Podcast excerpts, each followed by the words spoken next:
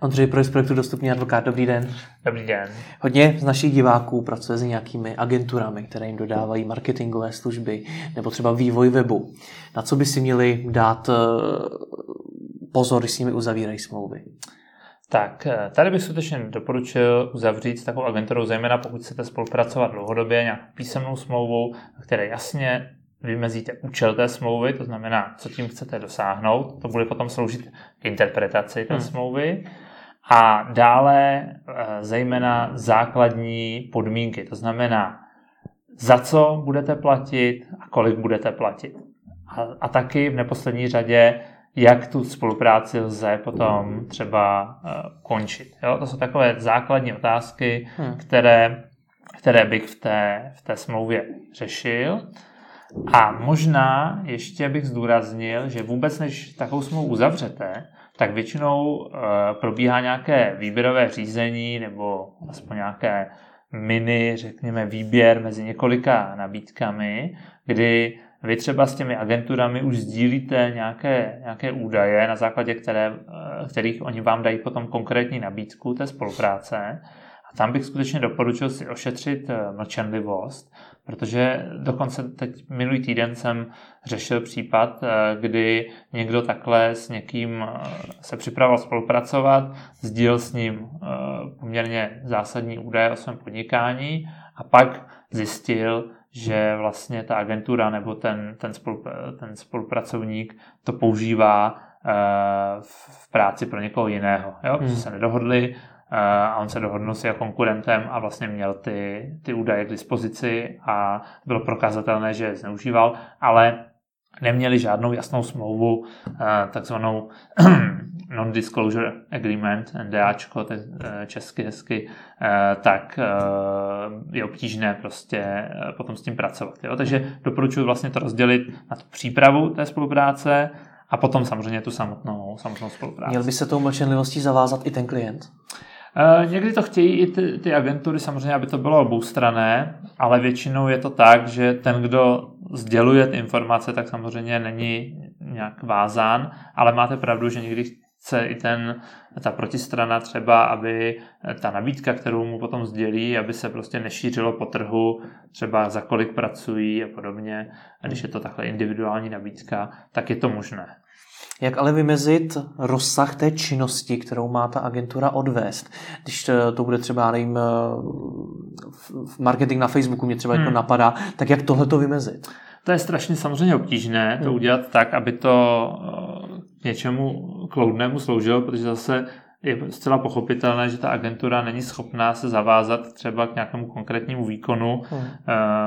Eh, eh, ale nemělo by to asi sklouznout vyloženě jenom k tomu, že člověk platí za nějaký čas bez jakýchkoliv zpětné vazby, bez čehokoliv, co, co, co, co ta agentura dodá. Samozřejmě záleží přesně, o jakou službu se jedná. Pokud je to nějaká nějaká, nějaká dodávka softwaru nebo, nebo něčeho takhle de facto hmatatelnějšího, hmm. jo, tak tam je to jednodušší. Tam prostě můžete to zařídit úkolově. Jo, že zaplatíte prostě za hotový produkt nebo za hotovou službu. Pokud je to ale nějaká průběžná zpráva, že jo, kampaní, Eh, Facebooku, jak jste říkal, tak je to samozřejmě obtížnější, ale eh, setkal jsem se s tím třeba u PR agentur, které se zavazují k tomu, že bude tolikrát, tolikrát ten klient citován eh, v médiích, že bude takový a takový prostor mu sežené, anebo se od toho odvíjí ta, ta odměna. Jo? Takže prostě na tomhle bych se snažil zapracovat, když bych připravoval tu smlouvu, aby bylo jasné, za co ten člověk platí a taky, že má povinnost ta agentura mu dávat nějakou zpětnou vazbu. To znamená nějaký report té své činnosti, co přesně pro něj udělala, eh, jakým způsobem a taky, a to je důležité, zejména když spolupracujete eh, na nějaké, řekněme, širší bázi, to znamená, že ta agentura pro vás zařizuje celou řadu činností a jsou na ní potom vázáni nějaký subdodavatelé, třeba grafici a podobně, aby veškeré ty, eh, ten obsah veškerý, který ta agentura vytvoří, aby náležel vám. To znamená, hmm. aby majetková práva k tomu jste měli vy. To znamená, když se rozejdete s tou agenturou, aby vám najednou neřekli, tohle logo, tyhle články a všechno patří nám a, a eh, kupte si od nás třeba nějakou dodatečnou licenci. Jo? Hmm. Toto by se vám nemělo stát. Mělo by být jasné, že všechno je všechno je vaše. Eh, to souvisí třeba i s nějakými přístupy do různých, eh, anebo zprávou různých účtů. Eh, rozhodně doporučuji, aby ta agentura nebo nějaký ten dodavatel nebyl jediným správcem třeba toho Facebooku, jediným správcem analytics, jo, čehokoliv dalšího, takže pak se vám může stát, a to nemusí být agentura, to může být třeba i nějaký jednotlivec, že se s ním rozejdete, nepohodnete se a najednou jste bez, bez toho účtu. Jo. Dokonce eh, jsem řešil pár případů, kdy společnost prostě si nechala založit Facebook nebo nechala si založit nějakou jinou takovouhle platformu, ale udělal to ten její zaměstnanec vlastně na sebe. On jediný měl uh, ty přístupové kódy, nebo to byl nějaký externí spolupracovník, de facto agentura. A potom při tom rozchodu vlastně jim to zablokoval a je obrovsky obtížné to dostat zpátky, takže prostě ty, ty hlavní, uh, tu hlavní zprávu by vždycky měl mít k dispozici ten klient. Jo? Na tom hmm. bych trval a to samé platí o těch autorských právech. Co ale nějaká zodpovědnost za případnou škodu. Mm-hmm. Umím si představit, když někoho například nechám komunikovat za moji značku nebo zpracovat, spravovat eh, ty kampaně, tak je to poměrně velká zodpovědnost. Samozřejmě. Tam zase záleží, kolik prostoru ten klient má. Jo? Jako někdy ten klient to chce vyložit na klíč a potom ta agentura to vlastně dělá bez nějaké eh, day-to-day supervize. Hmm. Jo? A pak tom ale jakoby obtížné, eh, když dáte takhle volnou ruku, tu odpovědnost eh, vymezit, protože ta většinou agentura potom odmítne nebo ten dodavatel odmítne nést absolutní odpovědnost za, za to, co, co, co bude eh, vyřčeno. Takže se někdy dělá to, že to schvaluje vlastně ten, ten klient, ty jednotlivé příspěvky a tím se vlastně přenáší ta odpovědnost eh, na něj, i když je to třeba formální to schválení. Ale samozřejmě je možné sjednat tu smlouvu i tak, že kdyby prostě ten ten konkrétní člověk, který prostě píše třeba ty statusy, udělal nějaký exces, jo, prostě úplně by znemožnil vlastně ten, ten, ten produkt nebo tu službu, takže by za to byla nějaká škoda, nějaká sankce. Obecně doporučuji do, tí, do té smlouvy zanést i nějaké konkrétní smluvní pokuty, eh, protože bez smluvních pokut potom je, je ta vymahatelnost trošku obtížnější za jednak třeba za pozdní dodání, protože někdy ty agentury mají problém eh, s plněním termínů, takže jednak eh, časově eh, to, to ohraničit, ale třeba i za nějaké snížení dobrého jména, důstojnosti a tak dále té značky, to není na škodu. Hmm.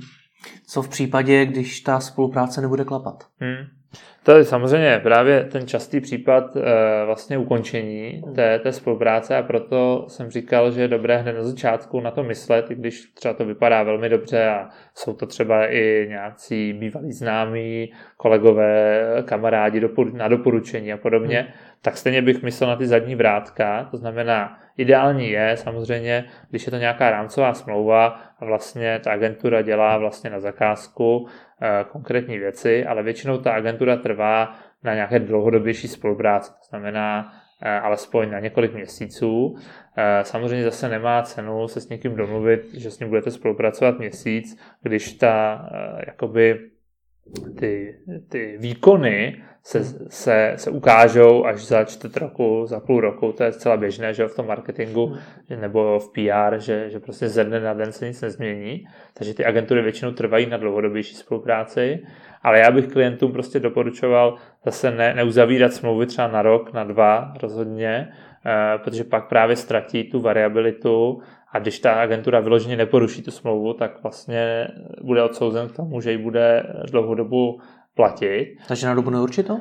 Takže spíš na nějakou, na začátku třeba konkrétní dobu, eh, eh, minimální, ale potom prostě mít právě možnost uh, kdykoliv tu smlouvu vlastně vypovědět s nějakou rozumnou výpovědní dobou. Na druhou stránku pak mi to může vypovědět i ta agentura, což třeba pro mě jakožto klienta může být docela mhm. nebezpečné. Mm-hmm. A dá se to postavit i tak, že to vlastně bude moct eh, ukončit jenom ten klient. Jo? Mm-hmm. V, mhm. nějak, v nějakých jako intervalech, že se třeba ta smlouva automaticky mm-hmm. prodlužuje vždycky o tři měsíce, aby prostě obě strany vlastně byly kryty a věděli, že minimálně na tuhle dobu tu službu mají eh, k dispozici.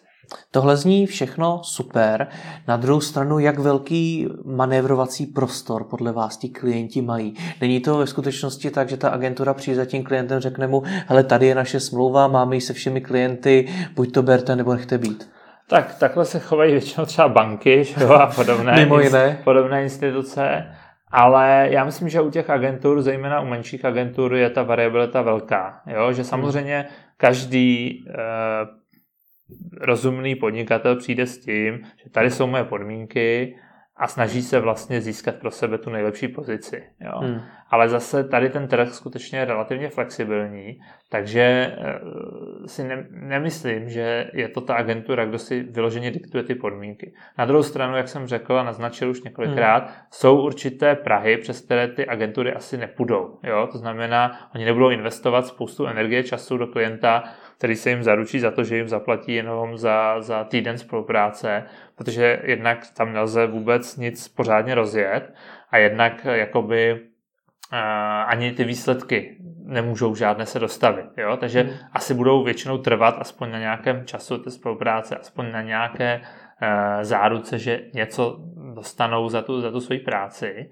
Ale jinak si myslím, že se dá určitě o té smlouvě jednat a určitě se dají najít, eh, najít eh, rezervy, najít schoda a když bude klient protřelý, když bude mít dobrého právního zástupce, tak dokáže eh, vymyslet konstrukci tak, aby skutečně od té smlouvy dostal to, co potřebuje. To znamená, hmm. všechna ta práva budou jeho, bude ochráněno jeho, jeho brand a zároveň ta agentura bude pod nějakou kontrolou z jeho strany. Tak děkuji za rozhovor. Nemáte zájem.